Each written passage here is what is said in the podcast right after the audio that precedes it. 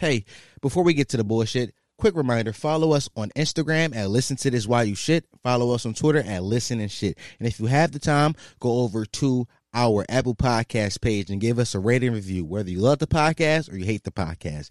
Tell us why you hate or love it. Thanks for listening. Let's get to the bullshit.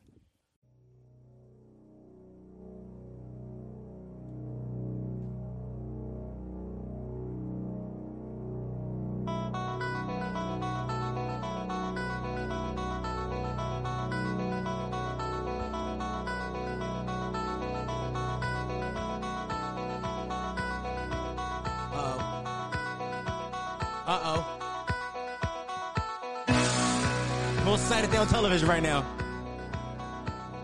The only thing anybody cares about. The first taste of sports in so long. Shout out to N F L Draft. The Michael Jordan documentary.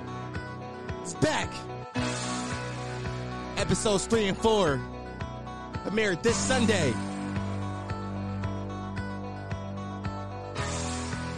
I cannot be more excited. Cannot be more excited.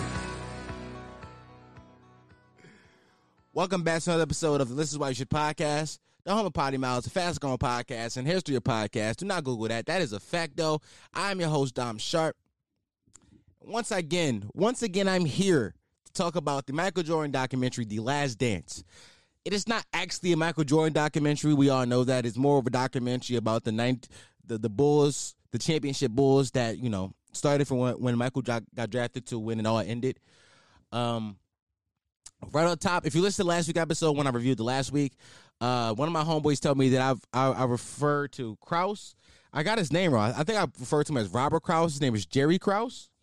So I'm dumb. Thanks for telling me, guys. Thanks for telling me how stupid I was and stuff. Just let me be dumb. And apparently, I called the Chicago Bulls the Chicago Bills, which I don't think I did. I might have just, you know. I got a, I got a lisp, so I might have fucked up. But shout out to Kelly for telling me that. Kelly from the Podcast and Chill Show. Shout out to them niggas. Um, but yeah, for for those who don't know about this podcast, this is not a sports podcast. This is not a sports podcast by any means necessary. This is more of a lifestyle podcast. But since we're all in quarantine and we're all home, and my two co-hosts Cam and uh, Rob cannot be here, so I've decided to just talk about things that I won't talk about in the time being, so I can still produce content content for you niggas. But um, like I said last time, this is your first time listening to to this actual like review of the of the um of the doc. I am I'm only twenty-two years old, so I wasn't alive during the Michael Jordan Bulls. I wasn't I wasn't present. Like, like the final championship season took place during my birth year, October twenty-seventh, nineteen ninety-seven. I was born, so there were like there was like f- maybe four or five games into like the regular season of that year when I was born. Maybe it might have been game one. I don't know what day it started, but I was I was I was a baby. I was brand new pre-cum that just popped out my mama's womb. So this week's episode, this week's uh, this week's episodes were so far my favorites. I liked episode one last week. Episode one was cool, but I think these two are actually cool. So last week we could say that we covered the stories of Michael Jordan and we covered the stories of Scottie Pippen. Uh, this week's this week's two main characters, I should say, are also we co- we also the, the doc covered Jerry Krause. This week's the two episodes are about Dennis Rodman and Phil Jackson. I, those are the two people that we followed the most, besides from Michael Jordan in the documentary. And the things I learned about Dennis Rodman, the things I learned. First of all, can we now that Dennis Rodman is a sniper? That nigga's a sniper. That nigga, that nigga fucked Carmen Electra and Madonna. Who the fuck knew that? This nigga had Madonna and Carmen Electra, and Carmen Electra all in, like, the matter of, like, five years. Like, this nigga's a stone cold sniper. Like, this nigga's up there. Like, he up there with, like, Trey Songz and shit. Like, he up there when it comes to, like, fucking bitches. Like, he don't, he don't fuck some few, he don't fuck the dom. He don't, he don't fuck the dom or two. Granted, they're white women, but, you know, he's a, he's a professional ball player. That's what they do. They fuck white women. Like, I don't know what you expect. I think that's cool. But who hasn't, like, who hasn't Madonna fucked? Like, I feel like Madonna has fucked, like, everybody. Like, Madonna, she's fucked a lot of people. And that's, I'm not slut-shaming at all. That's not, don't get, don't get, that don't get it confused. I'm not slut-shaming her. I'm just saying, like, that pussy got some mileage. Like, Madonna's the same guy that same guy, the same woman that kissed Drake on stage, and Drake immediately wiped his mouth of that funk. He said, nah, let me get this shit out of here. I'm not, I'm not living with that on my conscience. Nigga said, I'm cool. Fuck that. And I don't blame him for it. It's fucking, it's Madonna. Madonna, Madonna was sucking Dennis Rodman dick. Like, don't kiss me on my mouth, bitch. Dennis Rodman one hundred percent has a piercing on his dick. He one hundred percent has a dick piercing. That man has too many piercings. But um, the Dennis Rodman episode was episode one, and it started, it led into episode two. So it more so told the story of how Dennis Rodman got kicked out of his parents' house when he was like sixteen, seventeen, eighteen, around that age. And he was hanging with dope boys. He said, I don't know how I didn't wind up doing drugs or how I wound up like being in the street selling drugs. He said, I don't know how I did that, but I would be with my homeboys. They would do that in the morning, and I would just go to the gym. I just stay in the gym all day, and I would rinse and repeat. I would come home, and the same shit would happen. So that's, I think that's uh that takes strong will from him to be like, nah, bro, this is who I am. Like, I know who I am, and I'm not the guy that want to do drugs. So shout out to him for, like, having that, you know, having that in him to say, fuck that. Dennis Rodman, just like Scottie Pippen, went to another small school, very small school. So I want to say, like, as much as shit as uh, Jerry Krause got in that first episode, he's a great talent evaluator. He is a great evaluator of talent. Even though, even though, even though, like, Dennis Rodman wasn't drafted to the Bulls, he was drafted to the to the Pistons. But once he played, after his run with the Pistons was over, he went to the Spurs, and he was he was a he was a liability. He was a hothead. He was he he, he got a lot of technicals. He wasn't he wasn't the player that they thought could fit the Bulls mold. Until one of the assistants on the Bulls was like, "Yo, I think if we bring him here without culture, it can work." And Jerry Krause was like, "No, thing, fuck it, let's do it." And they did it, and it worked. And it worked. So, hats off to Jerry Krause, because he gets a lot of shit in his documentary, but he actually is a great evaluator of talent and what people can add to his basketball team. Because I think if you ask, like, a lot of people, I don't know, I don't know this for a fact, because, like I said, I was born in nineteen eighty-seven, but I don't. I think a lot of people at that time kind of writ, from what the doc is telling me, people started to write off Dennis Rodman as, like, this crazy, kooky guy. Like, he wasn't Like, he wasn't the guy anymore. Like, he was past his prime, and he was more of a troublemaker. He was more of a nuisance. He was more of a distraction than a good basketball player at this time. So that's that's Dennis Rodman. The cool thing about Dennis Rodman is, though, Dennis Rodman don't give a fuck. Like, we, we like I know the stories of Dennis Rodman. I know the stories of the Dennis Rodman. But the story that they told in the documentary of Dennis Rodman needed to take a vacation in the middle of the N B A season.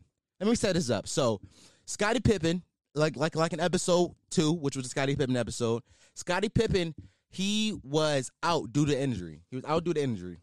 And when Scottie Pippen was out due to injury, um, Michael Jordan started to rely more on Dennis Rodman. Dennis Rodman became the number two player on the team, and that made him feel more important. Like, he was he was more engaged in the games. As as Michael Jordan would say, he was always there. Like, he was always there. Like, he wasn't there sometimes, but he was always there mentally. Like, he was ready to work at all times. But Scottie Pippen was out, and Dennis Rodman, he took up the role of being the number two player on the team, and he reveled in that role. Like, he was having fun. But then, once uh, Scottie Pippen got healthy, there's a line uh, Rodman says. He says, well, once... Once Pippen got back, it was the three amigos, and I felt like the third wheel. He felt like he was third wheeling. And because of that, he said he needed a vacation. He needed to just go away and clear his mind. So Phil Jackson brings in Michael Jordan to the office, and he says, yo, I need to leave. Like, he said, he he said, Rodman needs to leave. Rodman, like, what you mean? Like, he, he, he, he needs to take a vacation. And Jordan says, if you let Rodman leave, he won't come back. And Phil Jackson says, yo, can you be back in forty-eight hours? Nigga say, yeah, I can be back in forty-eight hours. This, they allowed this nigga to, to leave in the middle of the season for forty-eight hours.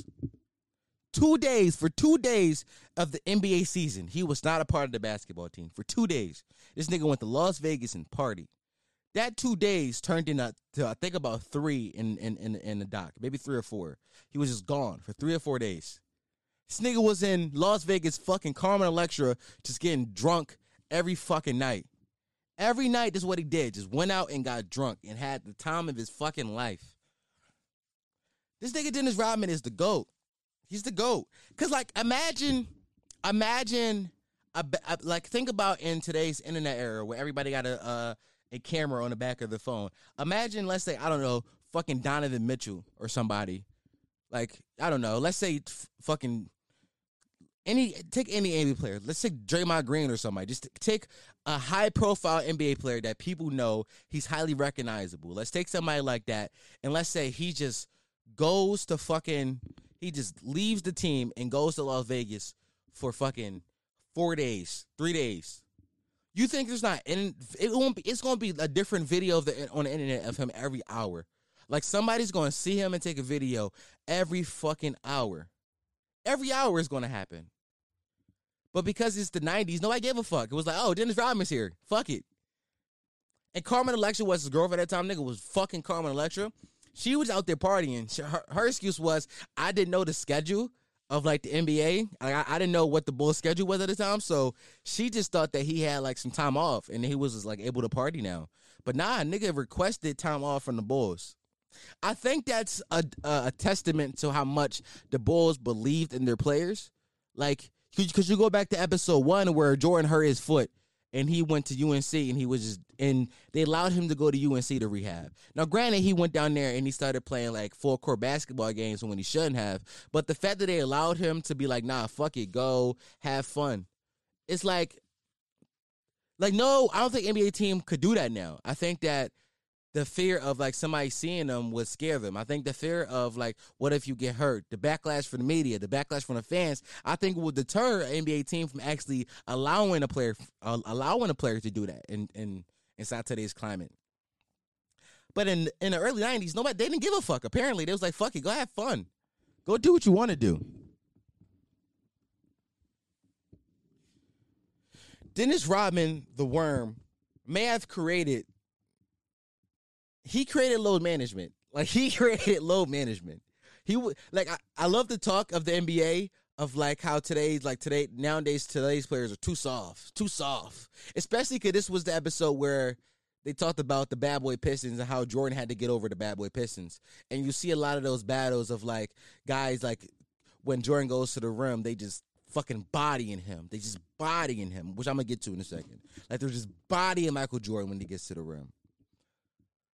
But you look at, like, Jordan, who had to take a month off because his foot. Even though he didn't want to, they still made him take a month off. And then they brought him back on a minutes restriction, which is the thing that a lot of Joel, Joel Embiid was on a minute restriction after he got his foot injury. Niggas caught him soft for that.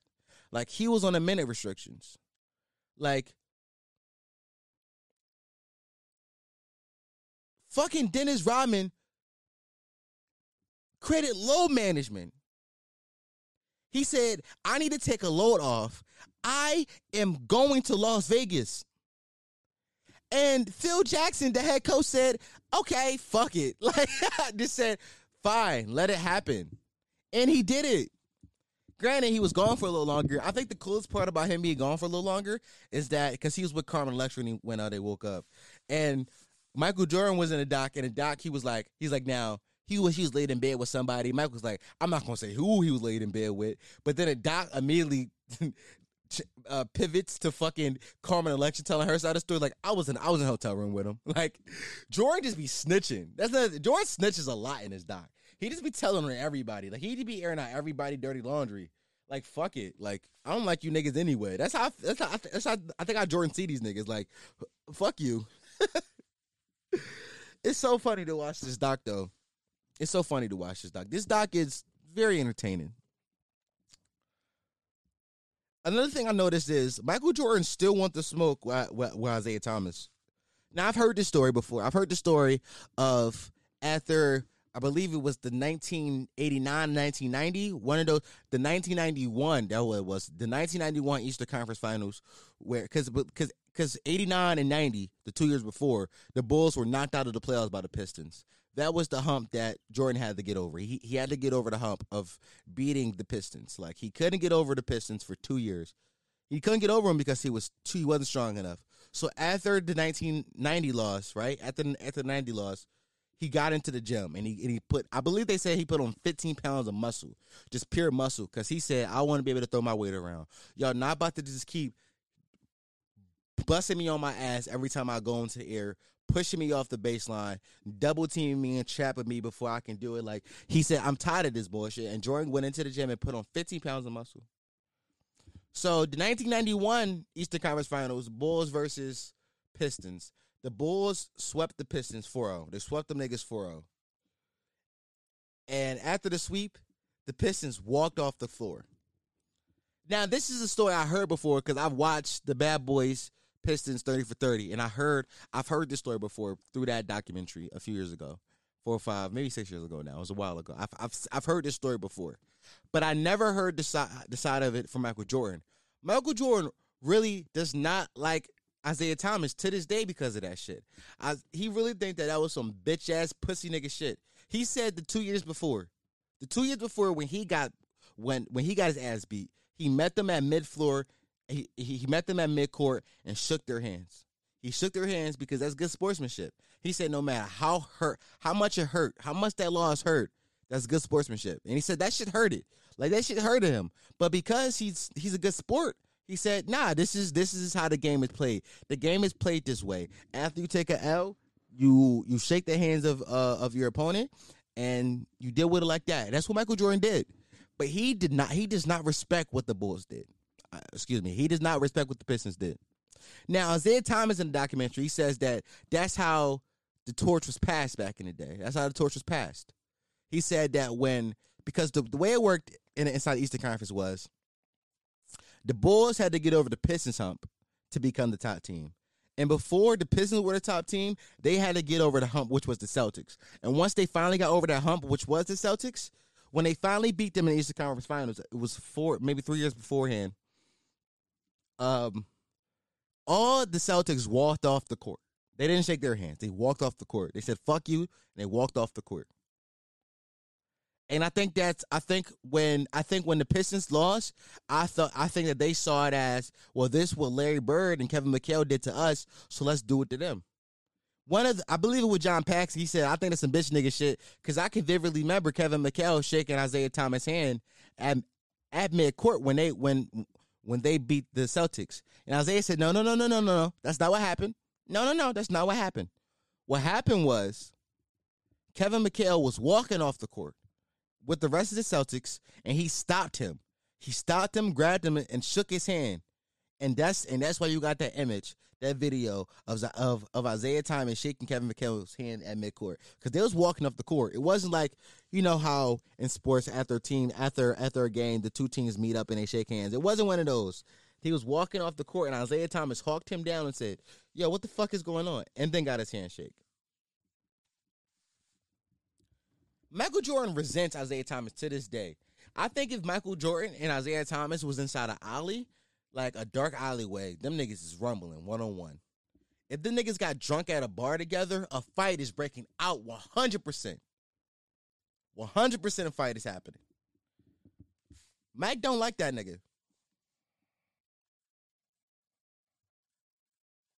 Mike, Mike even said in the doc that beating the Pistons felt better than winning the championship. Think about that.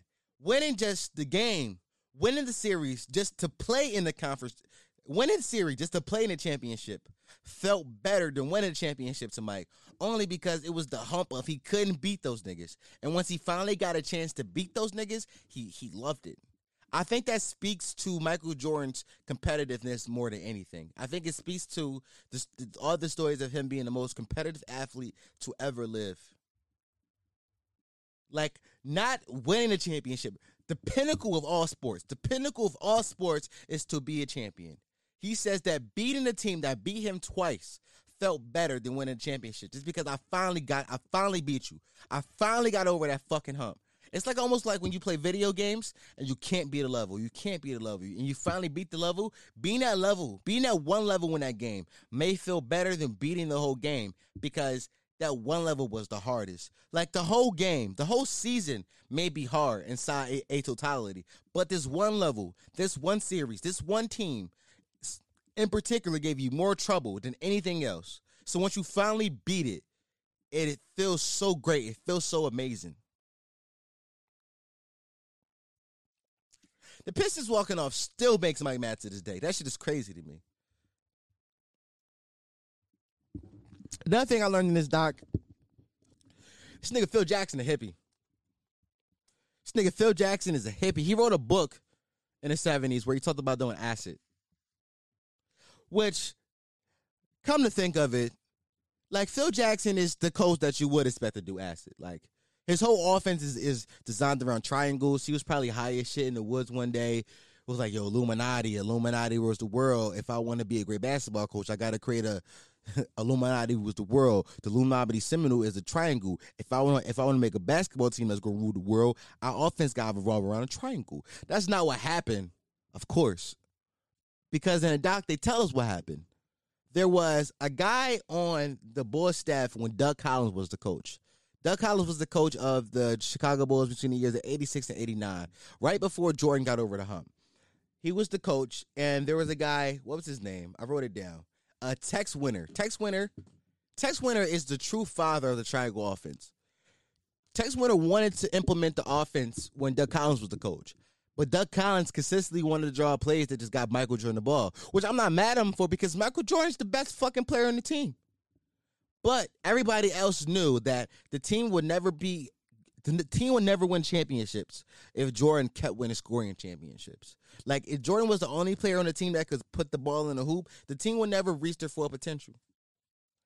And that's why they, and that's why Phil Jackson worked so hard on, on learning the triangle, because Phil Jackson knew that with the talent they had around Michael Jordan, the triangle offense could work, and it worked to perfection. Obviously, six championships, six rings. So, I I think I think that's interesting to learn because a lot of people my age, not just my age, I think a lot of people, period, consider Phil Jackson to be like the father of the triangle offense. Like I don't I don't I don't know much. I don't, I know a little bit about basketball. I don't know much, but I don't think there's like a team in the N B A in in the past decade to run the triangle offense. I can't think of one. I can't think of a team in the past decade to run the triangle offense. Maybe the maybe the Carmelo Knicks with uh, Amari might have ran it. I think. But there's not there's not been many teams to run a triangle. The last team I can really think of was a Phil Jackson coach team, which was the, the Lakers in the early two thousands and uh, in late two thousands. Those Lakers team ran a, ran the triangle, but those Laker team was coached by Phil Jackson. Phil Jackson is funny to me because Phil Jackson is just a tall, lanky white dude from Wyoming who just so happened to be a great basketball mind. Phil Jackson went to Puerto Rico to coach. He coached he coached, he coached professional basketball in Puerto Rico. Uh, and, and the crazy parts, too, got so bad where the mayor of a town shot a referee in the leg. And, and tall-ass, wide-ass Phil Jackson was down there talking about some namaste. This documentary is... It's it's so many gems in this documentary. It's so much we can learn. I did a podcast. I don't, I, well, the podcast comes out after this podcast because I already did it, but this one's on the docket beforehand. But I got a podcast coming out the day after this one's dropped, and I talk about how documentaries are will be the way that we learn in the future, and I think that this documentary is a prime example of that because I've learned so much about A, t- a time period in history. I think that it revolves around sports, a lot of it, yes, but it's also teaching you about like a time period, the nineties, like which revolved around basketball. Like basketball and hip hop rose to its apex in the nineties. Like those two things coincide. So you hear a lot of like hip hop songs being played during like montages of like Jordan dunking and shit like that because those two things coincide with each other. Like, they, the rise of Michael Jordan and the rise of hip-hop happened at the same time. And I think that the easy way to teach a kid about past things in history is through documentaries, is through visual learning. Because I've learned so much about that. Like, now, some of this knowledge may be, like, useless in, like, the real world. Like, not not right now, because I'm obviously using it to for a podcast, which will inevitably be, give me money. But I'm saying that in the real world, it may not be useful, but if we can apply the same tactic of visual learning to, like, I don't know, history, I don't know, literature, these things could work. So I think it's interesting. But my key takeaways from the documentary, my key takeaways for episodes three and four is key takeaways. Madonna fucked everybody. Dennis Rod- Dennis Rodman is a fucking psychopath. Hold it. Hold on. One more thing. One more one more thing. My whole life, we all know the iconic hairstyle where uh the the hair on Dennis Rodman hair is yellow, but some of it is dyed black. I thought that was cheetah prints. Uh, my whole life, I thought that, I've seen that hairstyle a thousand times. I thought it was cheetah prints. But what I learned in the documentary was apparently it was to signify the number thirty-three for Scottie Pippen. That was he. He dyed his hair that color the game Scottie Pippen came back. I didn't know that. That was news to me. That was news to me. So let's add that into like the key things I learned in this documentary. I did not know that those are thirty-threes. I thought that was leopard or cheetah print or whatever. Key things: Madonna fucked everybody. Rodman crazy. Those are thirty-threes in his hair and not cheetah prints. Phil Jackson's a hippie. And Michael Jordan still wants to fight Isaiah Thomas. It's crazy how long beef can last, isn't it? It's crazy how long, like, you can have beef with another grown man. It's been, like, it's, this documentary is twenty. It's twenty. It released twenty-three years after the the the the, the historical six championship, right? twenty-three years after that, and I think that uh, that game was played in ninety-one. So thirty years now. Thirty years. It's been thirty years. Like, and it, yeah, thirty years. thirty year beef they're going through. thirty fucking years of beef. I think that's crazy. But yeah, those those are my key takeaways. Um, I cannot wait to next episode. I cannot wait to next episode. I've seen the highlights, well, like the little uh, preview for next episode. Kobe's going to be in it, so that's going to be sad. People on Twitter are going to be so sad about that because we all know the uh, timely passing of Kobe Bryant just happened. Uh, just this, just this past February, so we're gonna, you know, Twitter's gonna eat that up, and um, yeah, I can't wait to watch it. This is, like, I know there's like a crack, like somebody's already stole like the whole series, and I can binge watch it if I wanted to. Like I, I know I can get, a, I can, I, I can get the link, but this gives me something to look forward to. In this quarantine, appointment T V has become important again. Like, nobody was living for appointment T V anymore because we can have things whenever we wanted them. Plus, our lives were so busy before now. Like, everybody was going there, doing this, doing that, doing that, doing that, doing this. But when all of us is at home all day, every day, appointment television doesn't matter anymore because why not make an appointment to watch something at nine thirty on a Sunday? I have nothing to do tomorrow. Tomorrow's Monday. I have nothing to do tomorrow. Like, I'm going to be here in my house again. So it's not like I have – it's not like there's pressure on me to get anything done. Appointment T V, like, I don't know why N B C or A B C, all those shows aren't releasing, like, they're, like, usually they, they come out with, like, their their uh, their summer lineup of shows or, like, their fall lineup of shows, whatever lineup they have. I don't know why they just haven't put it out early. Like, I like if I wasn't as heck, I would have put it out. I would have put it out now because everybody's at home.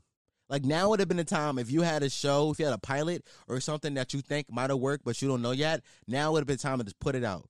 Now, granted, the numbers would have been inflated because we all just at home not watch nothing. But if the hype behind it was big enough, maybe word travels. Maybe maybe you got a weird show that you're developing and you don't know if people are going to be into it. Now would be the time to put it out. Put it on YouTube, you know? Put put the trailer out on Twitter. Have one of those meme accounts. Pay them a couple hundred dollars to tweet it. You know what I'm saying? Get it and get the content in front of us because now's the time. Now it's, no, everybody's at home looking for something new to watch. The whole world watched a seven-part documentary about a gay man from Oklahoma and his tigers. We are craving anything at this moment. Anything to keep us occupied would do. So now would be the time to put out the content. Don't hold that shit. Put the content out. But this has been an episode of, of the This Is Why You Should Podcast, the home of Potty Mouse, fastest growing podcast in history of podcasts. I have been your host, Dom Sharp. There are two things in this world that every human has, opinions and assholes. I'm so happy to be an asshole with an opinion. Thanks for listening. Well, thank you for listening to that whole podcast. You are appreciated. You are a gem, and I love you. And if you made it through that whole podcast, do me one more favor. Well, actually, three more favors. Go over to my Instagram page at Listen to This Why You Shit. Give us a follow. Go over to our Twitter page. listen, and shit, give us a follow. And if you had the time left over, if you only if you had the time, go over to our Apple Podcast page and leave us a rating review. Tell us why you like the podcast or why you hate the podcast. Either way, I want to know. Give us a one-star or five-star. You let us know and tell me why so I can improve based off your review and I can get better. Only way I'm ever going to get better if you tell me why I suck. So thanks for listening.